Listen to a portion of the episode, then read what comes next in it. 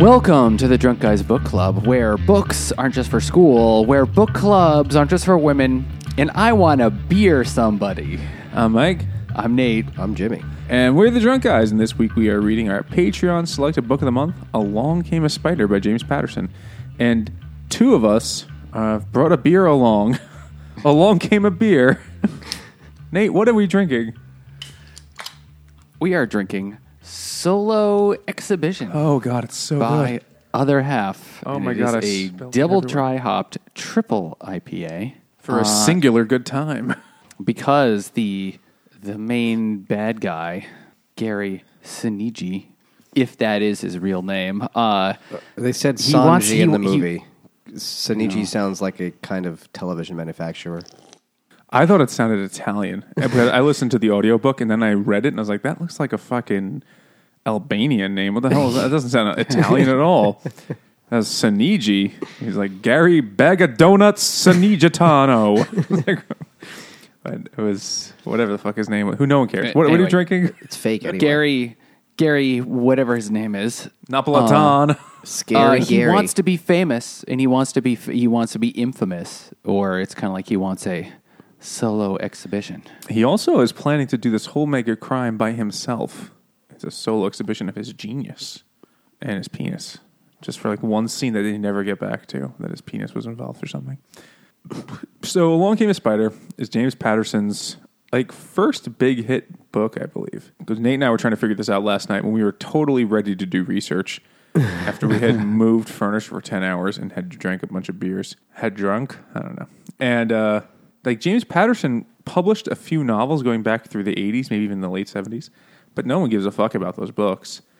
But this series introduces his most famous character, Alex Cross, psychologist, detective, black guy, piano player, large penis haver, and all around cool dude, and have sold a bajillion copies. Grandma lover. Oh, he's a lover, all right. Yeah. He's like Dr. Shaft. Just like Shaft, MD. Private Eye. So it's got one eye. So he... This is what put James Patterson on the map, so to speak, I think. And he, at the time, he was still working as an ad executive. So that tells you something about James Patterson. Is that why he kept saying, "Here, try these Fritos for the whole book"? It's like flavorful and refreshing. Nothing more refreshing than Fritos. You could taste like real corn, just like Abuelo used to make. But he was. He worked as an ad executive, which is like the quintessential soul-crushing job, and he gave all that up to churn out James Patterson novels. So that says something about the man. Well, eventually he gave it up so that other people could churn out James Patterson novels. He franchised himself. Read that thing about how many books he sold. Oh, yeah. So we were reading his Wikipedia page. 12 billion? Last night. Almost. It's like close. The debt clock. They had to make room for more numbers. But this is from his Wikipedia page, which clearly he wrote or his agent wrote, because it's like, the section is career. It's like James Patterson, blah, blah, blah, blah. He published his first novel, The Thomas Berryman Number, period. Doesn't even link to that book because no one gives a fuck. Then the novels feature his characters, Alex Cross and blah, blah, blah, blah, blah. Patterson has written more than 200 novels since 1976. That's too many. And he has maybe impossible. I'll ask R.L. Stine. He has had more than 100. This book is the size of all of R.L. Stine's books put together. It is. That's true. Gives me goosebumps just thinking about it. He has had more than 114 New York Times best-selling novels. That's a really weird sentence. 114 is not a round number. It's like he's definitely more than 114. He has had at least 114, and he holds the New York Times record for the most number one New York Times bestsellers by a single author. What are the odds that the New York Times record is for New York Times bestsellers? Which is 67, which is also a Guinness World Record. Like, one of those has more weight, I would think.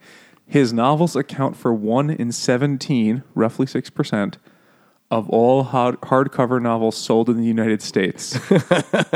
In recent years, his novels have sold more copies than those of Stephen King, John Grisham, and Dan Brown combined. And she's like, fuck those guys who also do what I do. And yeah, and then it just keeps going on about he is the most borrowed author in British libraries, and fucking he's won no awards. Like his awards include an Edgar Award. What the fuck is that for? It's this guy Edgar, his friend, who gave him an award for my favorite author that I know. No, it's Edgar Allan Poe. It's mystery writers. Like, okay, yeah. I guess if you're into mystery, you know what that means. Anyway, hey, that's the mystery. Edgar Allan who? So that is from James Patterson's Wikipedia page, which is hysterical. And that's this a staggering was the book set of statistics, though. Impressive, right? And maybe some of them are good.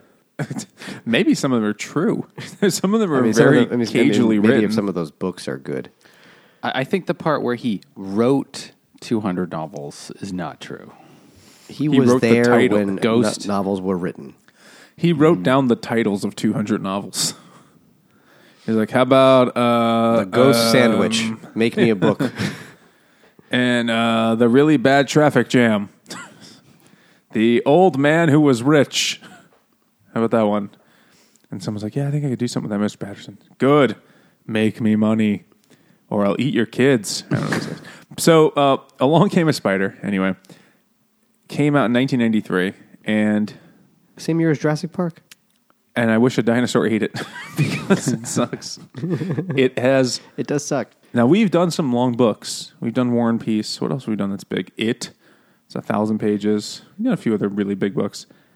None of them have as much plot as this book. This was like the entire Lord of the Rings trilogy, but I think it had more characters. This was Lord of the Rings and the Silmarillion fucking the Wheel of Time in the ass. And their 18,000 bastard children's stories. That's how much happened in this book. And it's just book one of 30. It's just like 30 sequels. So it starts out not with Alex Cross, but with this weird scene of murdering the Lindbergh baby back in 1930, whatever. 32? And which confused me for like the rest of the book because it's like, does he think this guy did this? Because when you meet the murderer, who is, James Patterson's Hannibal Lecter, yeah. He, clearly this is riding on the coattails of Silence of the Lambs. Oh, yeah. Being like a psychological killer, crazy person, serial killer, murderer, child rapist. So it's about like this kid. So it's the point of view, 12-year-old kid who like breaks into the Lindbergh house and kills the baby and buries it out in the woods, but he's wearing size 12 shoes to make it look like somebody else did it, but he did it because he wants to be famous, and then it jumps to Alex Cross. Honestly, do not remember that part one bit. It was literally the opening. That would have been pages. Like that didn't happen. What are you talking about? It was the opening pages. I believe you. And then it was so long ago. But then later, the guy, the murder Gary, is like, I want to be the son of Lindbergh. He signs and things like so. Wait, he did it. But the problem is, this book takes place in like 1991 or 1992. So it was like, I think even if a 12-year-old kills the Lindbergh baby, that person would have to be minimum in their 70s, and it's like. Very rare for people that old to be criminals, but... Oh, Nate, you do, okay. It's still Lindbergh. Oh, my. Lindbergh. And so, anyway, so then it jumps to Alex Cross, and he's discovered and he's been called to a murder scene in Washington, D.C., so he is a detective in Washington, D.C., and Washington, D.C. did have a lot of crime at this time. It's whatever the perpetual tense is Washington, D.C. It is not a place, even whatever they've cleaned it up since then, it's never like anyone's like, Washington, D.C., the place you could leave your doors unlocked. D.C. is known as a pretty crime-ridden area. It's a rough town. I mean, but it was filled with the dirtbags in government. Yeah. So Washington, D.C. got a lot more money after 9/11 with the giant expansion of the security state. And so there's just a lot more money around there, which has gentrified Washington, D.C. Some of it didn't go to Halliburton. A little bit. Dick Cheney's crumbs fell down on Washington, D.C. Anyway, but it was, and not only that, but in 1993, America was at like the peak of a 10-year like crime wave. Like the crime had been going up and up and up from the 70s through the 80s and into the 90s. And it was actually just about to peak right around 1991, 1992. But of course, you don't know that's happened at the time, where violent crime was a lot worse. And, you know, you've got the like crack epidemic and drug gangs, and there was a lot more crime, actually, especially in cities at the time. Partly what I think that has to do with why America was so fascinated with crime stories, but they also always have been. Anyway, so Alex Cross, he's called to the projects, into an apartment where there are like three people who've been murdered, one of which is a child, and they're like breasts have been cut off. A teenage prostitute and her mother, and they're black kids. A black woman, her two children, and like the 3-year-old boy, and that's important, sort of. James Patterson pretends he's going to get to the issues here. It was the deft handling of James Patterson on the racial issues in America. You know what didn't help? Those of you who are fans or followers on Goodreads will know I did not put this down as I read it because I listened to the audiobook, and the audiobook narrator did some very choice black voices. Oh God, did he? Not really that bad, but just like the black grandma voice and stuff, it really added to the book, to James Patterson's sensitivity to racial issues in Washington, D.C. The old woman who kept saying, "You just can't trust white people. So they're different from us black people." Yes, us. We are the black people in this narration. I'm black. It's constant.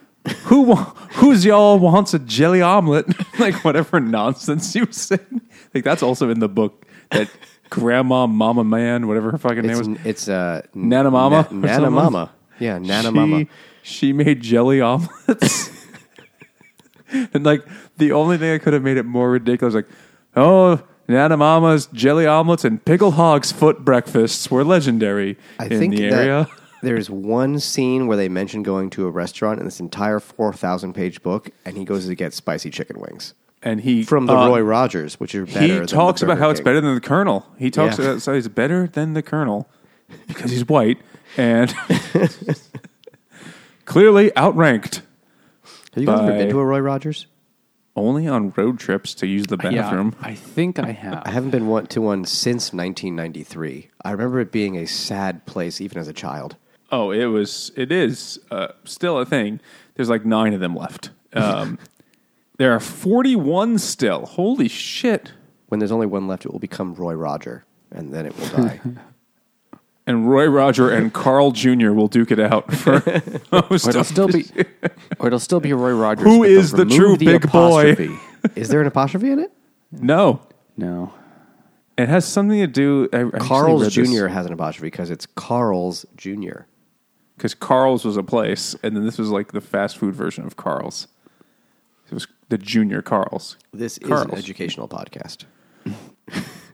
So, legally. There's been a murder in the projects that Alex Cross has to. Hardee's owns Roy Rogers, and that has an apostrophe. Alex Cross while he's trying to just begin to investigate the brutal murder where they three cut black off people. These people's, they cut off all the women's boobs and shaved their lady bits. And he's like, this is a real sicko. I guess, I don't want to dwell on it too long, but he must have shaved him in a very violent way that they could tell. It wasn't just they were freshly waxed. It was the 90s. It probably wasn't trendy yet. He scalped their vaginas, basically, like their pubic areas. They did not go into specifics. But he goes into a lot of specifics. He says later to his commanding officer, "There's some guy out there with a pocket full of titties." He does say that. Yeah.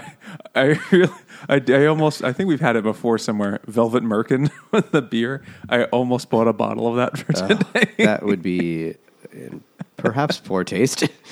No. You know, it depends on your taste in Merkins. So you got a pocket full of titties out there. You tell me this isn't a real case. So while he's doing this, another thing happens. Okay, so a man gets knocked over and his titties fall out of his pocket, and then he gets another call from the boss, and he says, "There's a new one. We need you on this case. This is the big one. There's been a kidnapping at the Washington Day School, which is, I guess, the really wealthy school. Any school that has day school in the name is a private rich school." Even though all schools are day schools, unless it's a night school, and it says specifically day school, rich school. It's like, here we are at the town day school. It's like, oh, that's $50,000 a year for pre-K. Because two kids have been kidnapped. One is the daughter of a movie star, and the other is the son of the Secretary of the Treasury, Shrimpy Goldberg. It's his name. It's his name, yeah. No stereotypes there. Yeah, I was like, oh. He's small because of his sickness, not because of his weak Jewish blood, according to James Patterson. Well, his sickness is his love of money, though. But it's like, oh, I don't even know who the fucking current Treasury Secretary is. I bet Nate does, but I have no idea. Janet Yellen. Oh, yeah, I do know that. Definitely name. Yellen. All right. Definitely. That makes sense. But I never care who they are. I mean, I will be honest with you. It was the guy who made Suicide Squad for a while. If you ask Zack Snyder, yeah, no, he was the EP. Who was that guy? That guy who Mnuchin, yeah. Mnuchin was a movie producer, and he was the executive producer of Suicide Squad. He was the only one with any finance background, so you could be Treasury Secretary. Yeah. Listen, if you had asked me at any other time in human history, at the United States history, who is Treasury Secretary? I'll admit it. I'd be like, probably a Jewish guy. But I would never write a novel where it's like Treasury Secretary Goldberg? Moishe Goldberg, or whatever his fucking name was in the book. Here he is, Yossel Ben-Gurion Goldbergstein, the Treasury Secretary. He's good with money. And it just felt a little like, come on, dude. You already made the black people pretty stereotypical. Oh, do you have to go there for Jews? Alex's partner, John, the 6'9" man. Samson, he has two character traits, Jimmy. He is black and tall. Yes. So yeah, the whole book, every other cop is like Irish as shit. It's like, this is Davy McGillicuddy. Flannery O'Shaughnessy. And here's Potato McBlumpkin. Like, oh, well, he's noted. But the whole book, there's a line early on. It's like, me and Samson are imposing. Together we weigh over 500 pounds. Like, I've been to Walmart. I know what that looks like. And then I'm only 6'3". He's 6'9". And I'm sure nice. What if he wanted to really lean into the racism, what James Patterson should have done the rest of the book is in every scene where they meet Samson, a new white person meets him, they'd be like, huh, do you play ball? Like, that would have been... no. It's assumed that he does. Oh, well, yeah. They talk about going to the gym. They don't say what they're doing there, but it's shooting hoops. Every side character you meet and don't meet that just passes by their vision is as... And then he talked to a black maid. I was like, okay, what? These are the only places James Patterson has seen them. Yes. So, okay, two kids have been kidnapped, and it's two rich kids. So Maggie Rose is the daughter of a movie star, and Shrimpy Goldberg is the son of the Treasury Secretary. So this is kidnapped from Washington Day School. They had Secret Service protection, these kids, and yet somehow they were kidnapped. That's going to be important later. So you find, so they just, do a little bit of, investigating, don't know where they are, but they immediately get a, a ransom. Well, we know what happens because it changes perspectives frequently. Yeah. And the weirdest part of this book, besides how stupid it was the Alex sections are in first person and everything else is in third person. And it's like, why would you do that? Well, because it's his series. Yeah, but it's just odd, I guess. But it makes it not a mystery. Yeah, there's no mystery when you like see what happens. You guys never watched Columbo? Who does it? Well, you see who does it. Like it's a he done it. Yeah, it's a we know who done it. Did you guys ever watch Columbo? That show? A long time. Peter ago. Falk. Yeah, no, it was on a long time ago. It was from the 70s. You know, when the guy has like one eye, but he never misses anything. He's like, one more thing. He has like a fucked up eye. He had Peter Falk. He's dead. But the first scene of every episode was the actual murder happening. And then the fun of watching it was, how does Columbo figure it out? So you know who does it. Yeah. Okay. It's an interesting gimmick. Does he know who done it is the subgenre. This is kind of doing the same thing. I can see if it was done well, it would be interesting. But here it's just kind of odd. This doesn't show everybody. It only shows one character's dunning of it. The rest of the characters, they play it closer. They hide it from them till the end or close to the end, unless you've seen the movie. So within a couple days, they get a ransom note, and also one of the detectives gets murdered. Not Alex Cross, some high profile guy. Or it'd be a much shorter book. Fed guy who's going to maybe do the case gets murdered. Graham and so they Cracker have to call in like Alex Cross because he's the best in the biz. Maybe now this guy's dead. Honestly, I don't remember why that mattered. It was just because that guy likes to play games and he started planting notes, calling himself the son of Lindbergh. And they were like, this is a little cheesy. He said, Lindbergh, not Limburger. And they were like, oh, okay. Meanwhile, at the school, the Secret Service boss shows up, and she is a lady, and she can ride a motorcycle, and she's hot, and everyone has to say it all the time. Yes.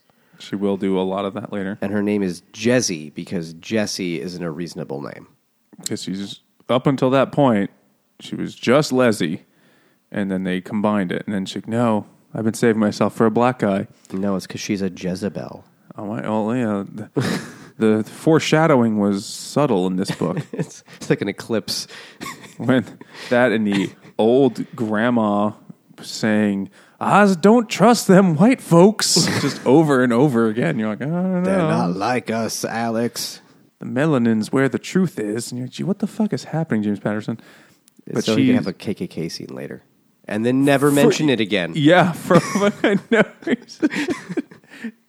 Oh, my God. I forgot about that. So, all right. They get a ransom note. It says 6% of the book. 10. I know. There's so much more. It's like 10. The ransom is $10 million. And James Patterson. I almost said James Patterson needs to deliver it. Alex Cross needs to deliver the ransom.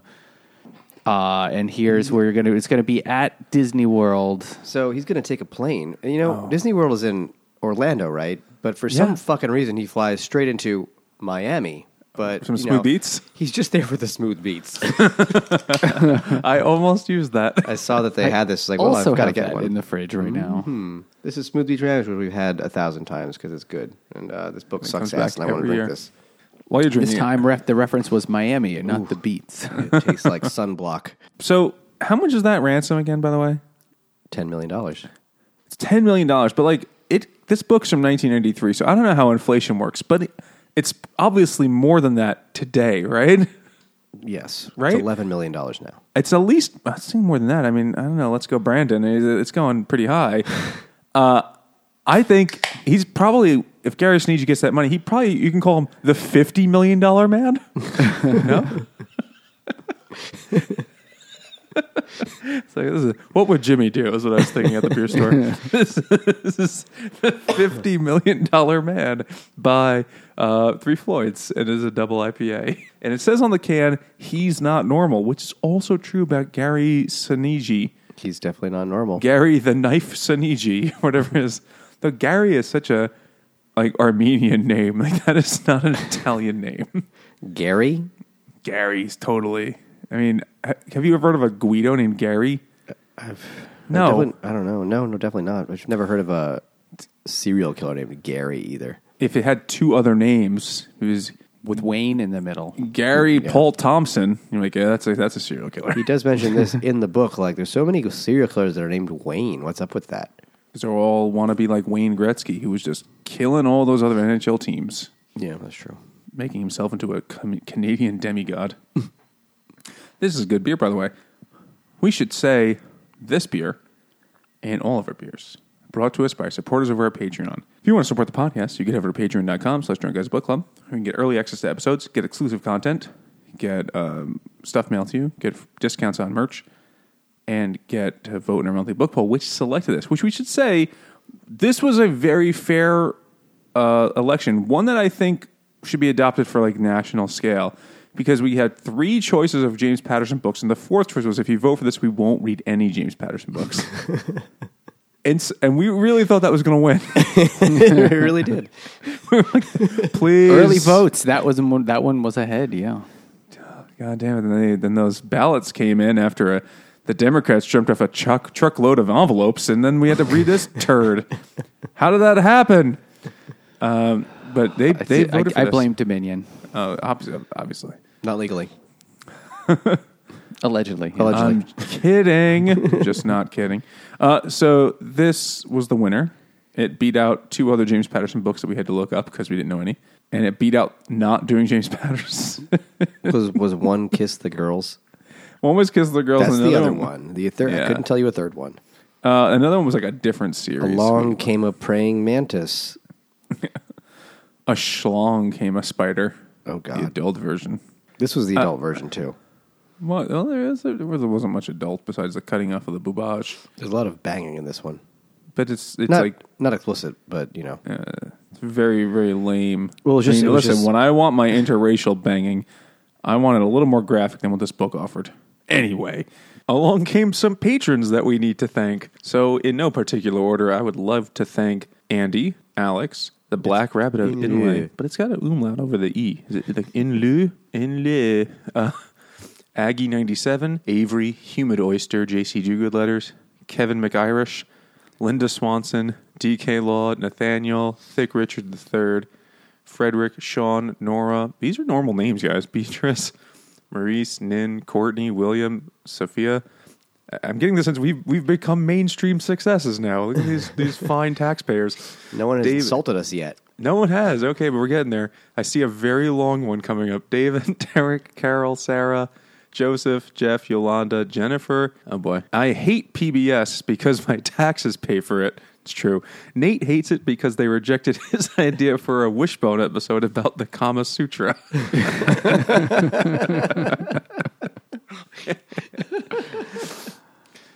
Anita Tolek, Nate is a canine fucker. Also, unrelated, of course, Jimmy and I would like to announce that we are transitioning our monogamous relationship into an open one.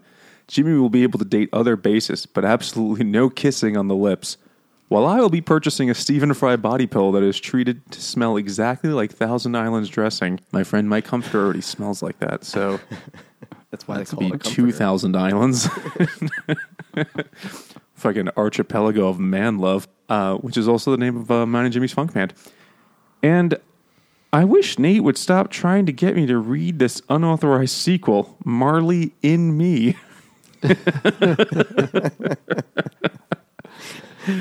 That sounds less sad than the real one. Oh. They never say at what point in the book that happens. It's like a side quill. Marley and Me, 0.5. Yeah, it's like, is it before or after Marley dies? Oh, no.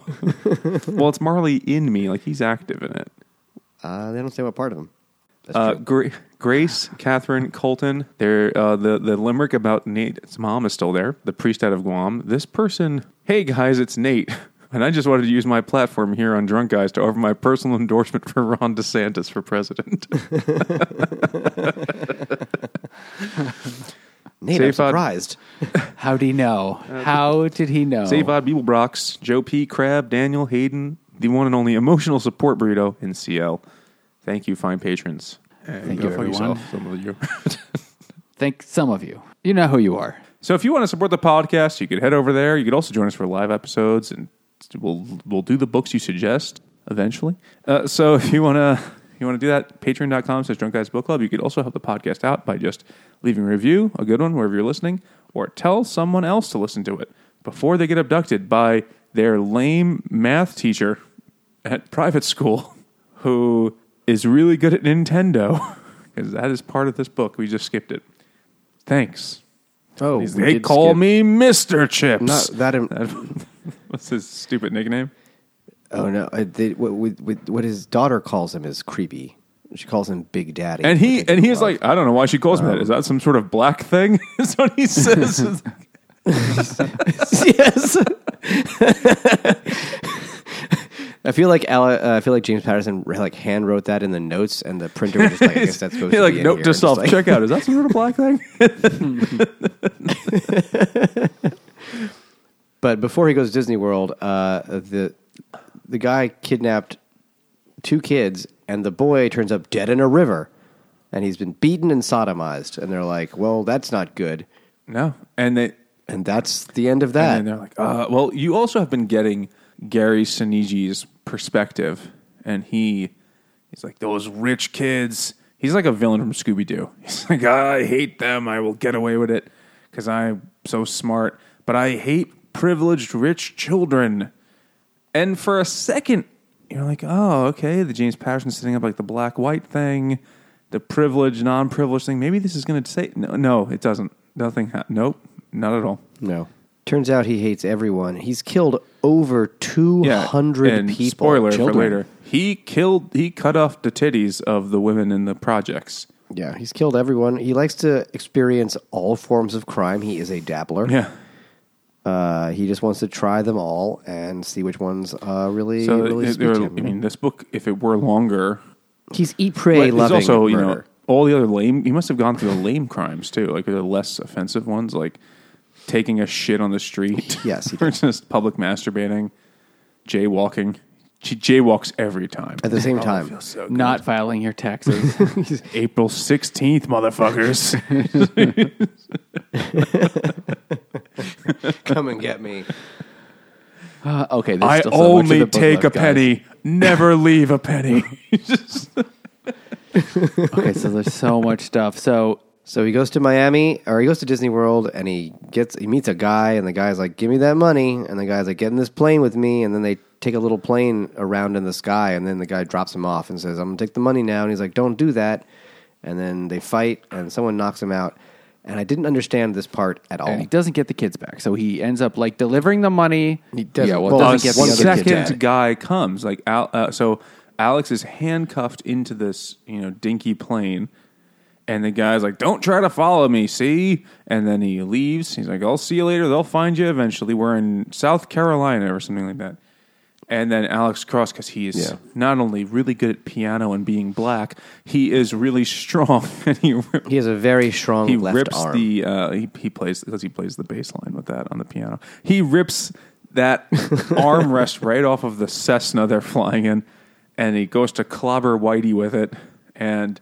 Someone else hits him over the head, and then when he comes to, the FBI is there and everybody else, and the money's gone, and the goon is gone, and whoever hit him is gone. It was a setup. There was another guy. There's two dudes, and you'll forget about it by the end. Because they do forget about everything. They forget about everything. Kind of. I'm not really sure. I'm still not sure who he talked to. Who was the pilot? Who was that? It wasn't Gary, and it wasn't any of the other bad guys because he knew them. It was the fucking FBI, the Secret Service goons at the end. No, but not the pilot. He met both of those guys already. The pilot. Oh, there's a pilot. He's like a one-sentence thing. It's like, and there was the Jezzie killed that pilot guy. Oh, okay. Oh, he got written off? Okay. I was really confused by the end. It was like, towards the end, when Gary busts out of jail, he bribes the guy with the money. He's like, how did he get the money? It wasn't him. What's happening? And also he's the only character. Every other character gets introduced, you get an entire backstory, a la Stephen King, of and there is that's chicken a la King, assistant Michael. Deputy district attorney intern, Hank Francis. Who, when he was just 9 years old, he pissed in a public pool, and they made fun of him. Like, just every character has that kind of story, except this one pilot guy. So he doesn't. He is beneath James Patterson's contempt. He doesn't even get a name. They didn't even mention what race he was, and he does that with everybody else. I mean, if you don't mention it, he must have been Mexican. It's just the only thing I can assume. Because though he never did. He was from Turkmenistan. I'm really trying to guess, or maybe he was like Filipino. He's like, I want to say Mexican, but there's a little Asian in there. He's just really racist. But James Patterson wasn't familiar with what the Philippines were at the time. Didn't we used to own those? But then there's the other teacher, Vicky Kim, and he's like, I'm pretty sure she's Asian. I mean, they don't say it, but I guess she wears a Korean flag on her neck. When Miss Vicky Kim, the social studies teacher, wasn't helping at her family's laundromat, she was teaching about Watergate or whatever the fuck it is. Yeah, when he takes the kids at the beginning, they're in the middle of reenacting Watergate. These children are 9. They're in fucking colors. And like times tables. In Watergate. I never had a class where I like barely learned about Watergate in high school. I barely understood it when we read that book about it. Yeah, these 9-year-olds are fucking doing real time reenactments of it. Man. It's all about the student to teacher ratio. But yeah, it's like she's the best teacher. Every week she reenacts. I'm like, this woman just puts on like a one-woman show about a historical event. Yeah, that's how they teach history in private schools. Is she does a failed actress Vicky Kim turned social studies teacher. Like, you should see her do the Triangle Shirtwaist Factory. It is breathtaking. You should see her jumping out of the window to her death. Yeah.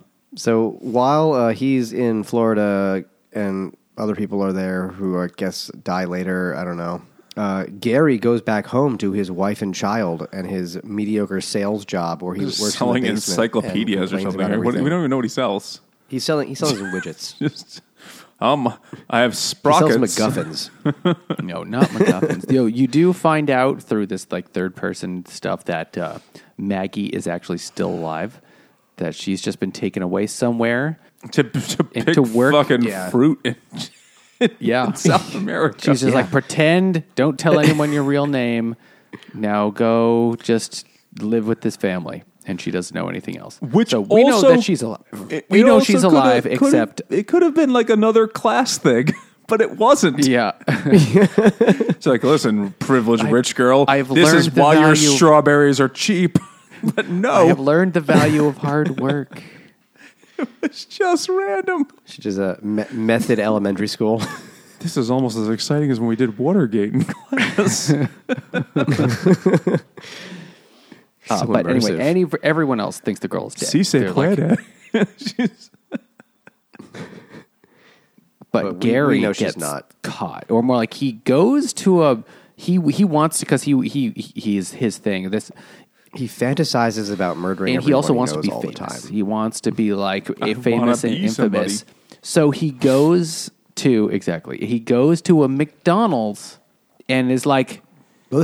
So this is when he like before that, like they bust in on him. Oh yeah, that's right. And he's having like the kid's birthday party, and he runs out the back door because they didn't bother looking there, and he escapes, and then he goes to McDonald's. But I have to say, this is the most important part of the book.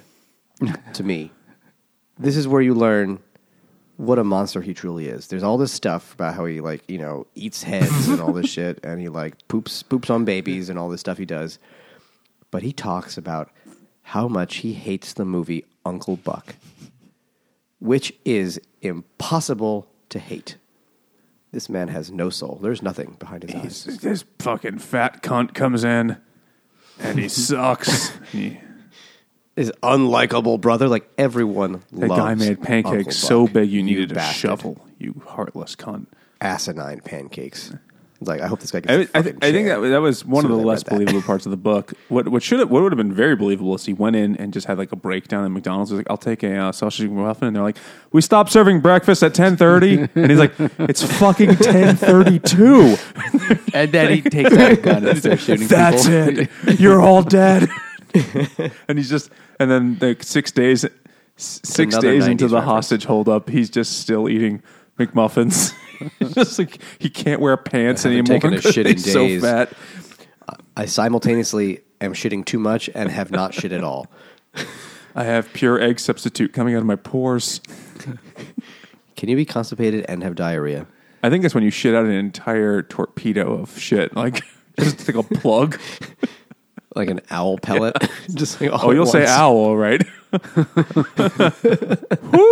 It's full of bones, egg bones. Weird. Well, the outside of the egg is the bones. How did those get there? Just imagine all the people. Oh, that one looks pretty big. Hey, Mac, I see what you did there. That's way bigger than a quarter pound. This book is so fucking stupid. I'm going to supersize it. And there's still so much more. So he takes a McDonald's hostage to get into a shootout. And of course, everyone in the bullpen catch him. Oh, and also, they catch him at this point. But also, meanwhile, we forgot that Alex is now banging Jezzie because they have to. She has to know. This is where I wasn't sure, like, when does this book take place? Because it seems like more like the 70s. It's like 1950s. It's like Emmett Till is like, don't do it. Like, it's because every other character is like staring them down. At this, it's like it's 1993. Though I guess like Spike Lee was still making movies about this in the 90s. So it's, they're guess it's in DC, which is a pretty at this time I imagine was pretty segregated. You know, just by neighborhoods more so than now. I don't know if I get it's still pretty segregated. But, you know, but he's walking around with his like super hot blonde white lady, and this is where James Patterson missed another opportunity to be even more racist, and he could have just had all the black women be mad. And all the black guys be like, hey, whoa. Well, Grandma was mad. You know what, man? I'll allow it. There's only one other... Is it just Samson, the only other black... He's the only other named character? Black character. Yeah. But he's the size of two, so... That is literally why they call it. Like, his name is John because he's big enough for two Johns. And, yeah. And in the high school locker room, we called him Dong Dong Dong.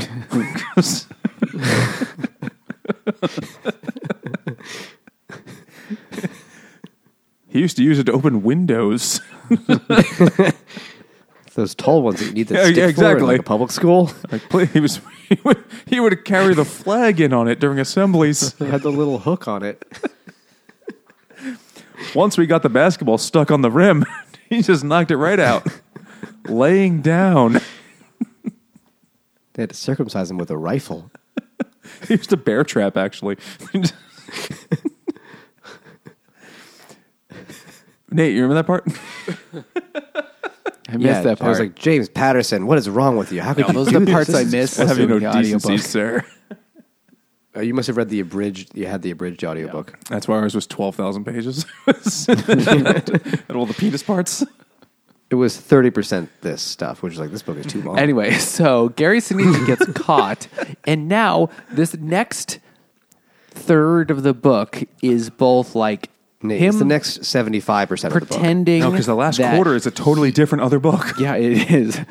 So there's still a lot more book after that. Actually, I have a story when we get there.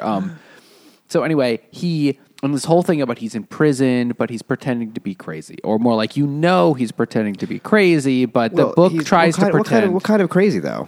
Well, he supposedly has multiple personality disorder. Yeah, so he's like blaming the fact that, you know, he's not always present. This is Not Always Present from Dancing Gnome, which is a new one. This is a Kolsch, and it's going to taste like beer, probably. 4.8%. Yeah, it's good. Tastes like beer. I don't have the palate for Kolsch differences, so this is good. It's fine. Much like dissociative identity disorder. Now, I feel like we've talked about this at some point in the past, but I don't remember. Is that a real... The way it's described in this book, and the way it's described in every movie, that's not real, right? Like the idea like, oh, I have an entirely different personality that hides things from the rest of me. That's probably Hollywood bullshit, right? I think it's like more likely real than not, but it's never cut and dried as for like crime thrillers. Apparently, according to Wikipedia, it is classified in the DSM-5, dissociative identity disorder. also known as multiple personality disorder, split personality disorder. So apparently it is something identified in the DSM-5. Whether it looks like this, probably not. But didn't like the DSM-3 have being gay? Yes. That was a lot of problems with the DSM. That was literally a problem for a long time. A disorder. There's still a lot of them. But, I mean, it definitely exists to some extent. I think that it's a frequently used, overly used plot device, and it's very frequently stupid. Especially in crime things. Yeah. Crime books. Though in this one, it's fake. So. Yeah, I think, from what I understand, from what I remember in Psychology 101 class 15 years ago, it's more like you have two or more kind of just like states of being. Like, and some of those will be more self-harm oriented often or just self-destructive oriented. And you'll kind of not remember, like these memory gaps. But it's never like, I fell asleep for 6 weeks while the rest of my body became an accredited middle school teacher.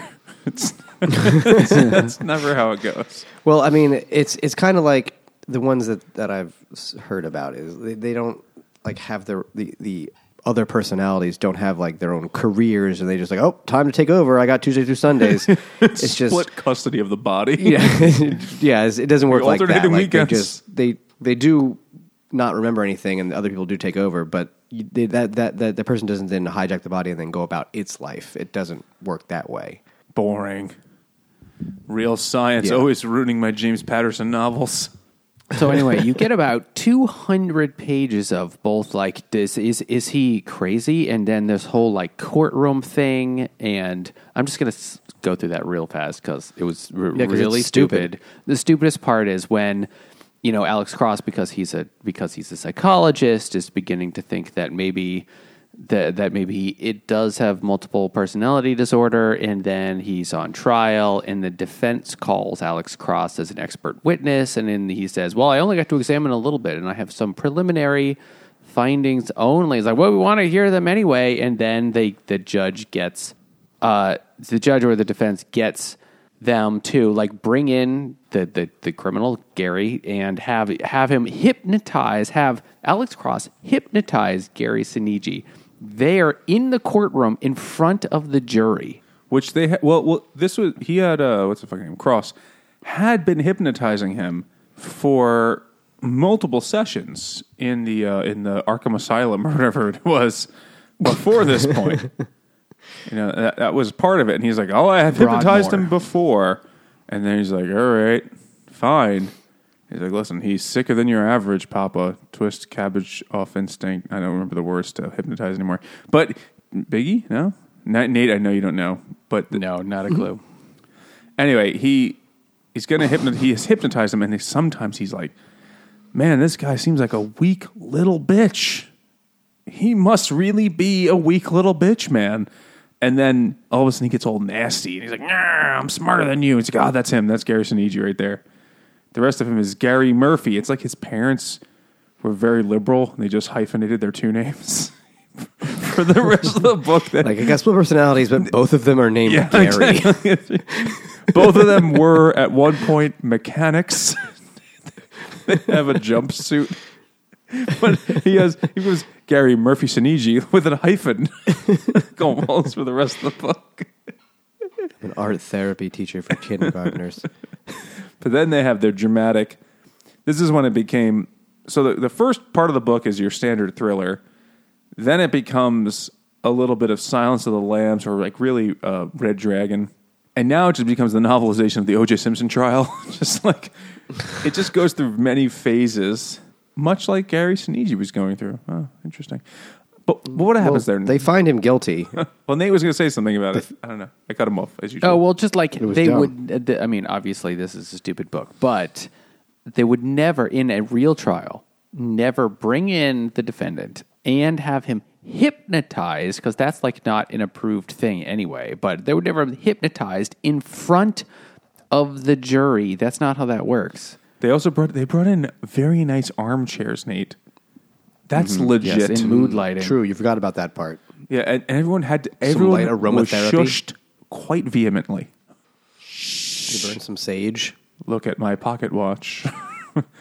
Which, by the way, this... You are a chicken now. Stand on one leg, Gary. They... Alex Cross and his narration and James Patterson, whatever, never describes any of the psychological work that he does. Did you notice that? He's like, so I hypnotized him, and it's not that hard. And then he was telling me about the time he was a kid and he got diddled or whatever it was. At least that was kind of like the thing in Silence of the Lambs was there was enough psychology jargon to make it feel real. Here it's like, I'm a psychologist, believe me. And I love Hot Wings. Billie Holiday.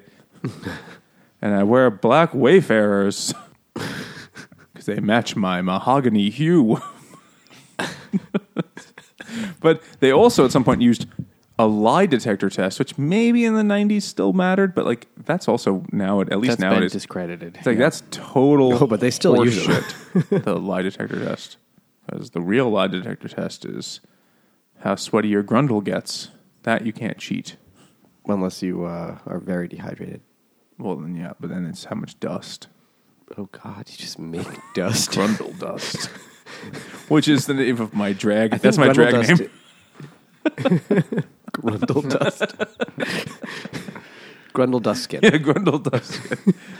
I'm going to weave something out of. With Grundle dust skin. You know, I don't think I want that person reading to anybody. They'll never guess my name. But I also have a book podcast. I've got taint psoriasis. So they find him guilty, and he's like, oh, I'm going to jail. And then he goes to jail. And his wife and child disappear from the book. Chapter. They never come back. They disappear from the book. They're later, it's like, oh, he's not a bad guy or something shit. And then there's a chapter here and here that's thrown in the middle, and I forgot that it happened because it doesn't matter again until I read my notes here. Do you remember this chapter, one of those short ones? They're all short. One of the shorter ones where Jezzie gets abducted. Yeah, she just gets like chloroformed on her porch. She gets chloroformed and then... By like a Colombian drug dealer. She's back and you kind of forget that happened. And it never comes back. What was that? Know. What happened there? Who did that to her? I think we were supposed to assume it was one of her other... accomplices. But really? Why? I don't know. I guess we'll figure that out at the end maybe, but I don't know. I just saw that in my notes. It was like, oh, right, that happened. And it did not play into anything. Throughout this whole time, fucking Alex Cross and Jezzie Smollett are having an extended affair in like the Virgin Islands. And he's like, not anymore. And you see which island they went to? They went to Virgin Gorda, which means fat virgin. And he was like, is that fat virgin blonde? Not anymore. And they're just porking everywhere. And she's like a 9.8. You know, she's like really, really hot. And there's some bizarre passages when he's like, she took off her clothes and her socks and her feet were pretty good as far as feet go. Like that's that's almost a direct quote. So we know Alice Cross is a foot guy. No, it says like her feet were beautiful too, as far as feet go. It's like, yeah, all right, okay, that's a way to hedge. You know, you don't want to turn off anybody. But then they're just don't want to offend the foot guys, but you don't want to make them feel left out either. Like, I could appreciate a nice heel, but they're fucking all over and riding motorcycles. Much like the most important part of the book, honestly, we forgot to talk about. The beginning when all the rich children sing Fast Car by Tracy Chapman. Oh, right. So they can learn what it's like to be a black person or something? It's because they want to learn like what it's like to be poor or like poor and black. And they're like, I understand race now because I listened to Fast Car. That's what it is. Which the song was at that time. We were talking about this last night. Me and Nate, like, he was like, when did that song come out? Because I was not aware of it until later. It's Tracy Chapman's other song that most people. But know. It's from 1988 is when it came out. It's actually quite old. So it's Tracy Chapman. Well, yeah. Though to be fair to Nate. He grew up in New Hampshire. He wasn't aware that black people existed. So, yeah, that's true. Almost true. I had been warned. We just had this book So the diaries of Mr. Turner, but the lyrics, the historical documents. Oh, the New Testament, the Newer Testament. So, Fast Car by Tracy Chapman, which is a great song if you're into coffee house acoustic pop, popular music from the late 80s. It's just these kids are learning very advanced stuff for nine. That's how they learn empathy. I'll tell you, I do have in Watergate. These are what your servants think about. I have a friend who sends his kid to a very, very expensive private school. And he's like, yeah, my kid, he does not read at grade level. But he's really good with, like, empathy and community and, like that's what they focus on. Like, that's a thing a lot of these schools do. They're not your test prep academies where everything is drill and... Because those kids don't have to worry about tests. It's like, because if your parents they're going to go where they want. If they're spending $60,000 a year for second grade, you're going to be fine. Whatever college you want to go to will certainly need a new athletic department, new facility. You can join a frat there and forget all the empathy you've learned. hey, babe, you want to get in my fast car and I will not understand what consent means? But that scene was absurd in this book, where the children are singing Fast Car, and little whatever the fuck her name is, Maggie Rose, is singing the shit out of it, and she's like, "This song is so good," and their music teacher is like, "I am learning them these kids something important," and it's an assembly. It's like James Patterson has never met a black person or a child. I believe both of those are true statements. Yeah. Still, he wrote this back then. He still hasn't.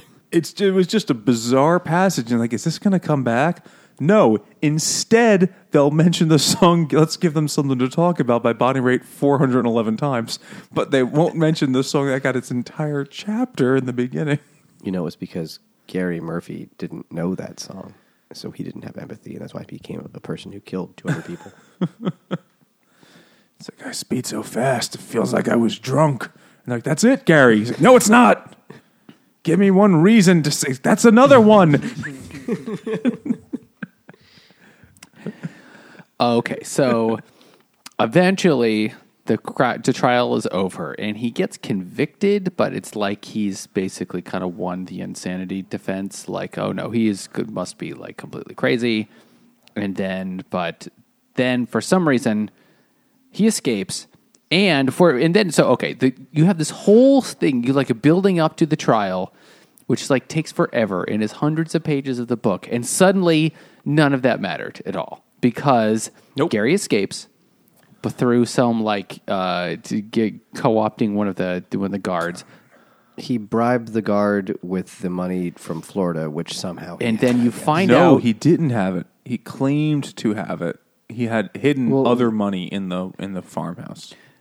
But the guard knew he had it because he went to the farmhouse and found it there. But Gary says, good thing I hid that money there.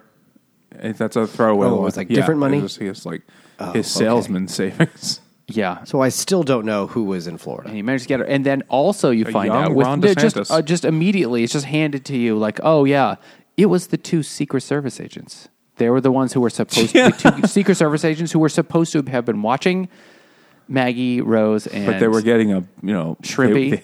They were getting at McDonald's. They were at McDonald's breakfast before 10:30, so they missed the abduction. No, they were getting Guinnesses and bangers and mash because they were both Irish cops again. Just sitting on a who is divine and chalky, which does sound like hookers from the streets. Chalky, yes. It's very ashy. And so they were the ones who... But the way Alex Cross finds this out is because he goes back to interview... Oh, God, I forgot about that. The witness who has the photographic memory. There's this other random young black... I've only seen 4 white people in my life, and 2 of them were involved in this murder. And he talks to the mom, and the mom says, oh, yeah, she said someone was looking at him, or there was like a guy was watching him. And then suddenly it's like this the mystery is opened up because they re-interviews a witness who just remembers a new clue. So it's like, what is the point of the mystery novel if it doesn't give you the clue before? It's like, which is very different than Sherlock Holmes. The first time you talk to this person, they're the ones that was like, I saw a white guy around here. Must have been him. Luckily, I went by his car and I looked inside of it and saw that the company he worked for and the address where it was. And I remember all that, and here it is. And that's how they find Gary's house. And it's like, what the fuck? Also, Alex meets him and he's like, these guys seem dirty. And then it never matters again for 7,000 pages at least. Like, they seem... Yeah, which is a third of the book. And so you find out that it's the two, like, Secret Service agents who actually, like, are involved somehow, but then it's also Jezzie, because she's their boss. Well, it's like, he finds out that the cops, the feds were watching him, and they must have figured out that, like, he was going to kidnap him, so they were just going to watch him and see what he did. And then once he did kidnap them, they're like, oh, we could just take these kids and get the money. Ha, ha, ha, ha. And then Alex goes to tell... It's like taking money from a baby. The feds are all like, actually, we already know all of this. We just didn't tell you or the reader. We've known this for a while. Well, because the parents, Rabbi Goldberg and Treasury Secretary and the rich Hollywood people who, let's be fair, also, you know, probably, you know, bigly, they were like, we want justice now. And then they were like, oh, it's the first guy. Put him in jail. We don't. And then they're like, Alex Cross, this case is closed. We're promoting you so you don't have to learn anything. Maggie's still gone. So they haven't found Maggie yet. He's still looking for her. But they're all just happy to be like, Gary Soneji killed them all. He butt-raped that boy. We're never talking about that for some reason. It never comes up again. They did mention there was some butt rape. It never comes back. He beat and sodomized a dead kid. They're like, oh, yeah, just so you know. Actually, a rabbi says this. Like, the Orthodox Jewish, not literally rabbi, but the visibly Orthodox Jewish coroner. It's like, it looked like he killed the boy. Then he sodomized him and beat him in that order. And they're like, ew. And it never fucking matters again. That's just a detail James Patterson put in there. Yeah. To show he's a bad guy. Well, to show how upset he was that his perfect plan didn't work. Because, you know, you ever get so mad that, like, your plan doesn't work. You're like, don't even say it out loud. You're like, no, I had every detail worked out. That's what happens there.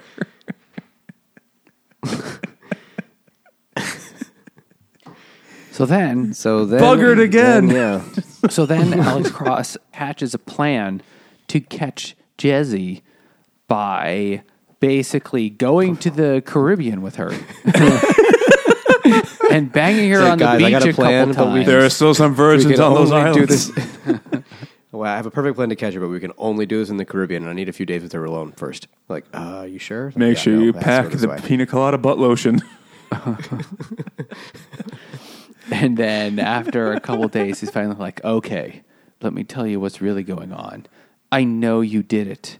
I know you actually, you did the kidnapping. She's like, meanwhile, she is topless during this scene. Is she really? I thought they were all on the beach. And they're just like, yeah. I didn't remember that part, yeah. Yeah, look at the titties. Like, well, she tells him, like, everything that happened is like, oh, we didn't do it, but, like, once that happened, we're like, we know where the kid is, so we'll just, like, swoop in and take the kid back and get the money, and, you know, no harm, no foul, but then he killed the kid, and I feel real bad about that, bibbidi-bobbidi-boo. So it's not our fault, but we just kind of rolling with it. And then at the end, he's like, well, you're going to go down for this, and she's like, I've been going down this whole trip. She says, like, you can't arrest me. You don't have anything on me. He's like, you just told everything to the guy investigating the crime. That's got to count for something. She's like, especially because they had one of those, like, long-range microphones like they have in the NFL games. Before that comes out, you know she was thinking, and James Patterson was thinking, it's like, yeah, but I'm white. I could get away with it. 100% getting away with it, Leroy. And he's like, it's Alex. She's like, whatever. Fucking don't care. Like, and then... Samson comes out of a bush, which must have been the biggest bush in the world. It was a fucking baobab tree. A small, one of those tropical redwoods. He just peeks out like satellite like a Sasquatch. It's like, I got everything, boss, including the titties. And they're like, all right. I just keep thinking of, like, Officer Hightower from Police Academy. but a half a foot taller than that. Oh, Jesus, that guy was only 6'3". 6'9" is a big dude. 6'9" is giant, yeah. That's a big, that's inconveniently it's like a tiny tall basketball player. That's taller than the average basketball player. One of Manute Bull's legs. It's one of Manute Bull's penis. Is soft. But it's so they arrest her and she's like, oh shit. And then they go and they find Maggie in Bolivia where she's been living with a local family. He says, don't tell them who you are. And even if you did, they'd be like, who the fuck is that? But they somehow speak English to her. Yeah. I don't know. I think she's been learning Spanish. But they find her. I imagine her. This scene as they're driving up like a fucking like a mountain road with no guardrail. Yeah. They did imply that's what it was. It must have looked like an advertisement for Tom's shoes. They're like, look at these people here. We're bringing them civilization. And they all just go there and like, wow, look at all these. But then Gary Soneji Peruvians reappears, kills one dude, and then tries to kill Alex Cross and his family in the middle of the night. He escapes from jail. Yeah. Did that happen? Yeah, yes. We did that part. All right, fuck. And then Alex is like, just everyone shut up. Just let me do this. And I'm going to get him. Grandma. Well, he escapes from Alex's house after he tries to kidnap Alex's children. But then he just runs at the White House with a gun, and is like, "Well, this isn't going to work good." Somehow picking up an automatic machine gun along the way. He's got ways, but they catch him again, and then it flashes forward a little bit, and they execute him, and they also execute Jezzie. They don't execute him. What? They execute the other accomplice of Jezzie, the guy who you don't remember. I really didn't care at this point anymore. I didn't either. Because he's insane. So, because he's insane, they just like let him, or because he was already in his trial judged to be like crazy or insane. So they just like didn't have him new trial. They just had to leave it at like he's not. He hasn't had a new trial yet, so he's not going to be executed. Whereas Jezzie and one of the Secret Service agents, they're like the last scene is her Charles execution. Charles Chakely. Because, remember that? People on death row spend like at least 10 years or more. That was the most unbelievable part of the book because I got executed in about 4 weeks. Was because before they got caught, Gary had captured the other FBI guy, other other Secret Service guy, and made him tell him where the money was, and then he killed him. So there's only one guy left. But you know what it was? I realized what I did wrong is the version of this that I obtained had frequent typos and misspellings because it was clearly a bad scan. And so it got worse and worse as the book went on. I was like, I don't care enough to find a better version of this. So by the last chapter, it was like, wow, this is just like half gibberish. I was like, whatever. I got the gist of it. It's fine. It's about right. The details in this book are not important, despite there being 1 billion of them. Like grains of sand on a beach. Yes. The amount of shit. A beach on Shit Island. In the Virgin Islands. Yeah, and then that's the end. Isla Gorda, or whatever the fuck it was. Isla Gorda, yeah. No, Virgin Gorda. And then he watches Jezzie get executed, and he's like, what a waste of ass. And then it ends. He doesn't really say that, but we glossed over a few of the other interracial scenes. Where, with the Klan. We left out the cross burning. Where they go to her cabin in South Carolina, and they go outside, and there's a cross burning. It's like... And then we're going to move on. Like, never happened. And there's also the scene outside of a bar where three guys call her an N-word lover, and he beats the fuck out of two of them without any effort at all. The third one gives up immediately. And then they move on like nothing happened. And that's what does that thing cops have? Something immunity? Qualified immunity. Yeah. He's like, he was coming right for me. And I'll allow that one. Fuck those guys. And also, did you notice my friend was drunk? He took a lot of Ambien, and the dude who calls him the aficionado of the N-word is wearing a Redskins cap. It's like, I was like, wow, really laying on the racism.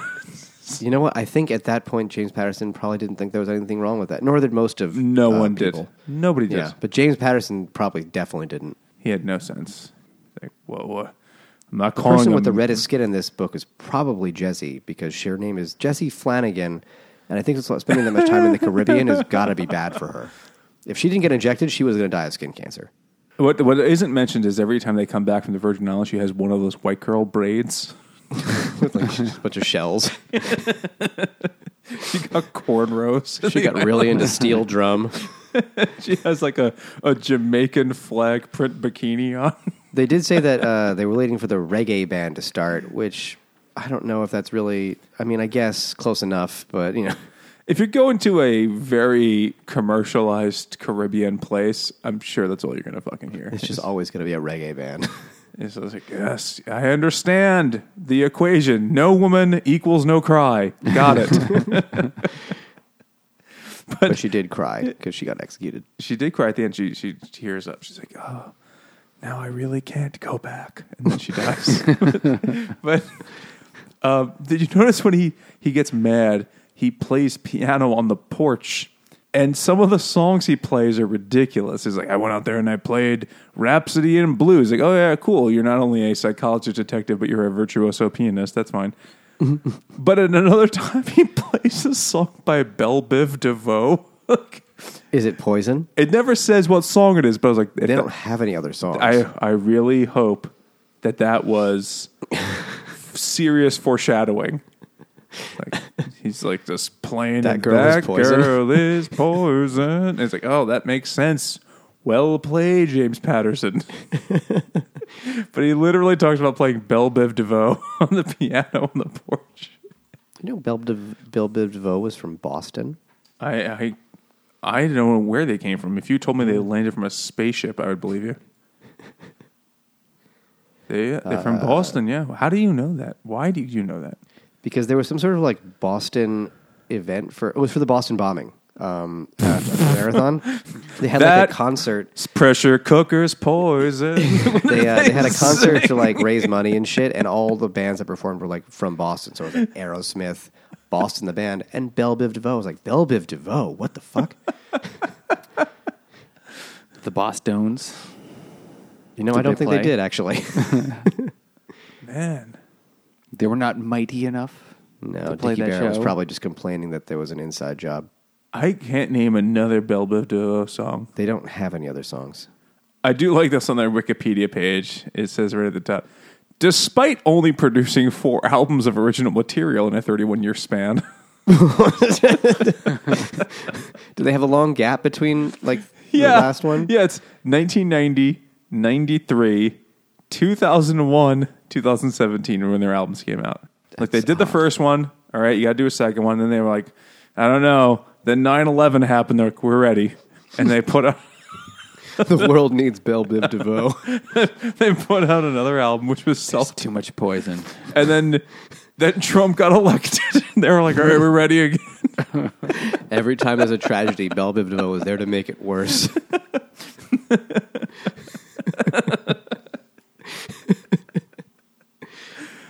Jesus. So maybe they were the one that was poison.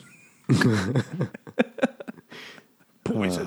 Oh my God. Okay, so I watched the movie of this today to remember it because I'd seen it before. And it's not the book. It is very different. It's also not that good, but it is better in every way because it removes about 85% of the book. It's like the opposite of an appendectomy. It's just appendix. It's all that's left. It's everything just else. Appendix. It's like you remove the person. That's how much they leave. They cut out all the stuff that doesn't matter. And also it's Morgan Freeman, so they didn't make them hook up because he's old. Even in 1990, whatever, he was still old. 2001 came out, 2001. That was 2001? It looked dated as fuck. I mean, it was shot in 360p or whatever. We're shooting down to it then. I told this to Nate yesterday, but I just, as you occasionally do, I found myself in a website showing pornography. And, the comments. How did I arrive to this place? What is this? This is not what I was looking for. This is how you file your taxes? And the comments on porn videos are hysterical sometimes. And one was like, 260p, we meet again, or whatever it was, like on some ancient porn movie from like 1988. It's like, I remember watching that on a real-time player back in the day. The technology. Oh, yeah. Morgan Freeman still looked old, though, even in 360p. These girls' titties have been cut off. Did he say pocket full of titties? Did he say? Yes, he did. Really? No. God damn because it. That whole section was not in the movie. All the other murders are not in it. They don't have this the side stuff at all. Like, they don't go to another place. It all happens in DC. Also, this book, apparently they mentioned, like, it's been nearly 2 years. Like, this took place over 2 years. In the movie, it's like a few days. A weekend. Yeah, it's quick. She doesn't get sold to Bolivia. He just keeps her in a barn. They streamlined the entire thing. We left out, cut out all the dumb shit. Well, some of the dumb shit we left out is in the book to give it the veneer of psychological drama. Is they talk about how Gary Soneji was abused as a child and locked in a basement. Oh, yeah. And why? They did leave that part in about how he burned his family alive. Oh, yeah. And then, like, he has his random friend from middle school. Is like, yeah, that guy's a murderer, all right. He ain't fooling nobody. And then they never follow up on it. It's like, oh, well, that's your opinion. And then just leave. Was the movie good? That was like Monica Potter had a streak there, which she was like... Really, she was the it girl for a minute. Really hot. Yeah. It's not my type, but the movie really was hot. Fine. Knowing how bad the book was, it was actually quite good. Objectively, though, it was fine. But it was just like... It goes to show that there's so much in this book that does not fucking matter. You know... And that didn't add anything of value. It was bloated... Like a whale found on the beach. It was every cliche. Yes. So I'd say the stuff that doesn't matter starts really early with the title, which is never explained. I mean, I get it. It's like a Little Miss Muffet thing or something, but that's never made explicit in the book. I guess he's like a predator who like sets elaborate traps. When people are having picnics? Like, what the fuck? I'll show you and your fucking tuffets. Like, what is... It's just... Because it's a real tough case. It's fucking dumb. And he was shaving their vaginas, therefore it Miss Muff it. But the title... It starts with the title. That has nothing to do with the rest of the book. That's how bloated with bullshit this book is. Yeah. So who should read it? Absolutely nobody. Nobody. No one should read this. Yet millions and millions and millions of people... have loved it. Clearly. Listen, millions and millions of people that got COVID. That doesn't mean we should all do it. Like, fuck that. This is dog shit. I had COVID, and this took longer to get over. I had a pretty weak case, I admit that. But this, it was just so fucking long. It was so fucking long. It was 9 different stereotypical plots smushed together in a human centipede of a book. Ugh. And that just a shitty. Also, like, all the asses are on all the mouths somehow. It's like an illusion. It's like a 4-dimensional human centipede. It's a dodecahedron centipede. Oh, no. I don't like that. It's in all dimensions. It's a 4-dimensional centipede. And in the middle of like a hypercube centipede. Eating ass through time. In the middle of the cube, all the centipedes are jerking off, though, and just coming everywhere, because that's what James Patterson did as he heard his own thoughts. This is brilliant. Yeah, yes. Nothing was bad enough to be like, maybe we could trim that down, James. I would love to have read the original draft. I wouldn't want to read the draft, but I would like to see the notes from the original editors. Like, add more about what black people think about day to day. Just like, James, maybe look up more synonyms for mahogany. I wrote down this one. I thought I really enjoyed this one when he was talking to his grandma. She's Grandma Mama, because he's from the South. Grandma Mama, and she says, "You're very welcome for your breakfast and this splendid advice. don't trust white people. Just like it's like, okay, here's your line. Don't trust white people. It's like, what the fuck? It's like James Patterson really believes just like people, black people sit around and it's like, well, let's don't trust them. Go have a nice day. It's like, what the fuck, just, man? Just your reminder. Well, maybe you know what? Maybe in James, where is he from? Where is he from? Somewhere that's like really white. It's like in that Chris Farley movie when he gets on stage and yells, "Kill Whitey." He's from Newburgh, New York. Where the fuck is that? Oh, that's like Orange County, New York. Okay, that's not terribly far. It's far enough, I guess. But it's far enough, and that's a place where they're like, hey, James, have a good day. Don't trust black people. And he was like, that's how families talk to each other. They must do the same thing. It's mutual. And then push him a little bit for it's like, oh, the black and white are opposite. I don't know where Chinamen fit. Like, it was... it's an oddly racist thing. It's just weird. And I think he was trying to be, and maybe if you read this in 1993, like, hey, at least he had black people in the book. I don't know. Yeah, I guess part of me believes that he really thought that he was being like progressive. It's like, look at this, they're doing an interracial relationship, and they, you know, there's like, but you're really weird about this, James. Also, I wrote down this one. This was hilarious. There's a cop. They just name him. He's never in the book again. He's at the crime scene. It's like, hey, is that cop? This dude, Butchie Dykes. Yeah. I do remember that name. It's like, really? That was a male cop? It was a dude cop. I'm sorry, but James Patterson, that was the first trans police officer. And they were like, that's not how it works, James. I don't think that's what he thought. But yeah, Butchie Dykes. Yikes. Jesus.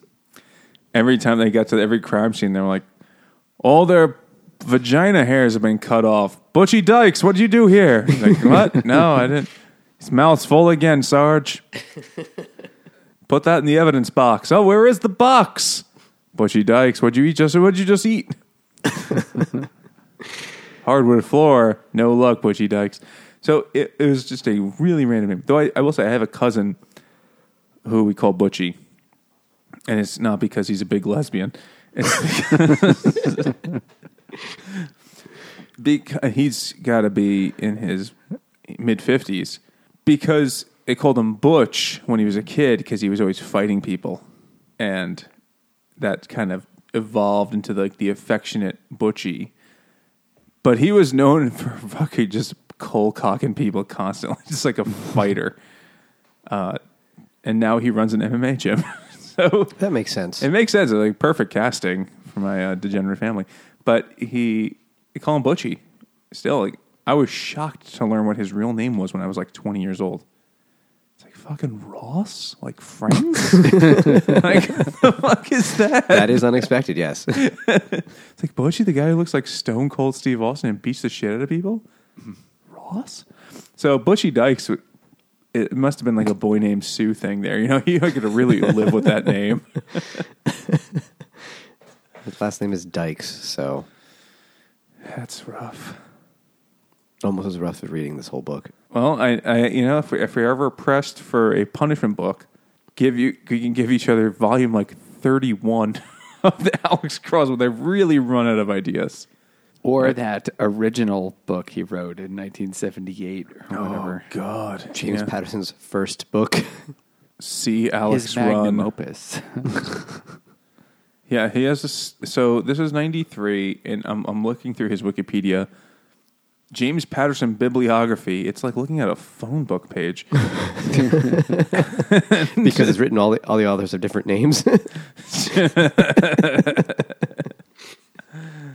But then, oh my God, so many of them are like, with this guy, with that person, with this. But he has all these, it really starts in the 90s. I like to think that he has these people write all these books for him. He just gives them a name, and they say, go for it. And then he reads it, and he's like, I need to know more of the black thoughts. And like, James, we've been over this. We can't do that. You can't do that anymore. It's like, I need to know what these black people are thinking. Not a single one of them is yelling, don't trust white people. It's unrealistic. Well, one of his books, one of his thrillers published in 1986, was published under the title Black Market, but was later revised to Black Friday in his attempts to understand black people, I could only assume. But yeah, he had 6 random books published in the 80s or late 70s. Not a single one of them anyone gives a shit about. Those would be excellent punishment books. I think ChatGPT is just James Patterson. It's just... He's sitting there waiting for prompts. You know, like, write a book about fucking a black guy who plays piano and solves a mystery. And solves murders. And is a psychologist. And he's like, I have just the Include thing. Include the phrase, pocket full of titty. And 3 references to Star Wars.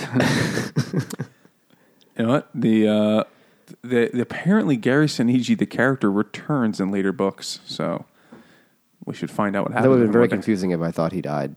Maybe he did, Jimmy. Maybe it's his ultimate acting performance. He lives on inside of all of us. Gary, bag of donuts, Soneji. Oh my God, the latest book came out in 2022. So hold on a second. The latest one he wrote was 1996. So the Alex Cross series... I think he gets full credit for them. That doesn't necessarily mean anything, but he's the only author name on most of the books. There's one that has a co-author, but he has not missed a year since 1999. There has been an Alex Cross book every year. Giving the people what they want, I guess. They're all bestsellers. That people want shit. James Patterson's got it. Feed me centipede style, baby. Well... If you liked it, tell us what you thought. Send us an email to drunkguysbookclub@gmail.com. Follow us on Twitter at drunkguysbc, as in black cock.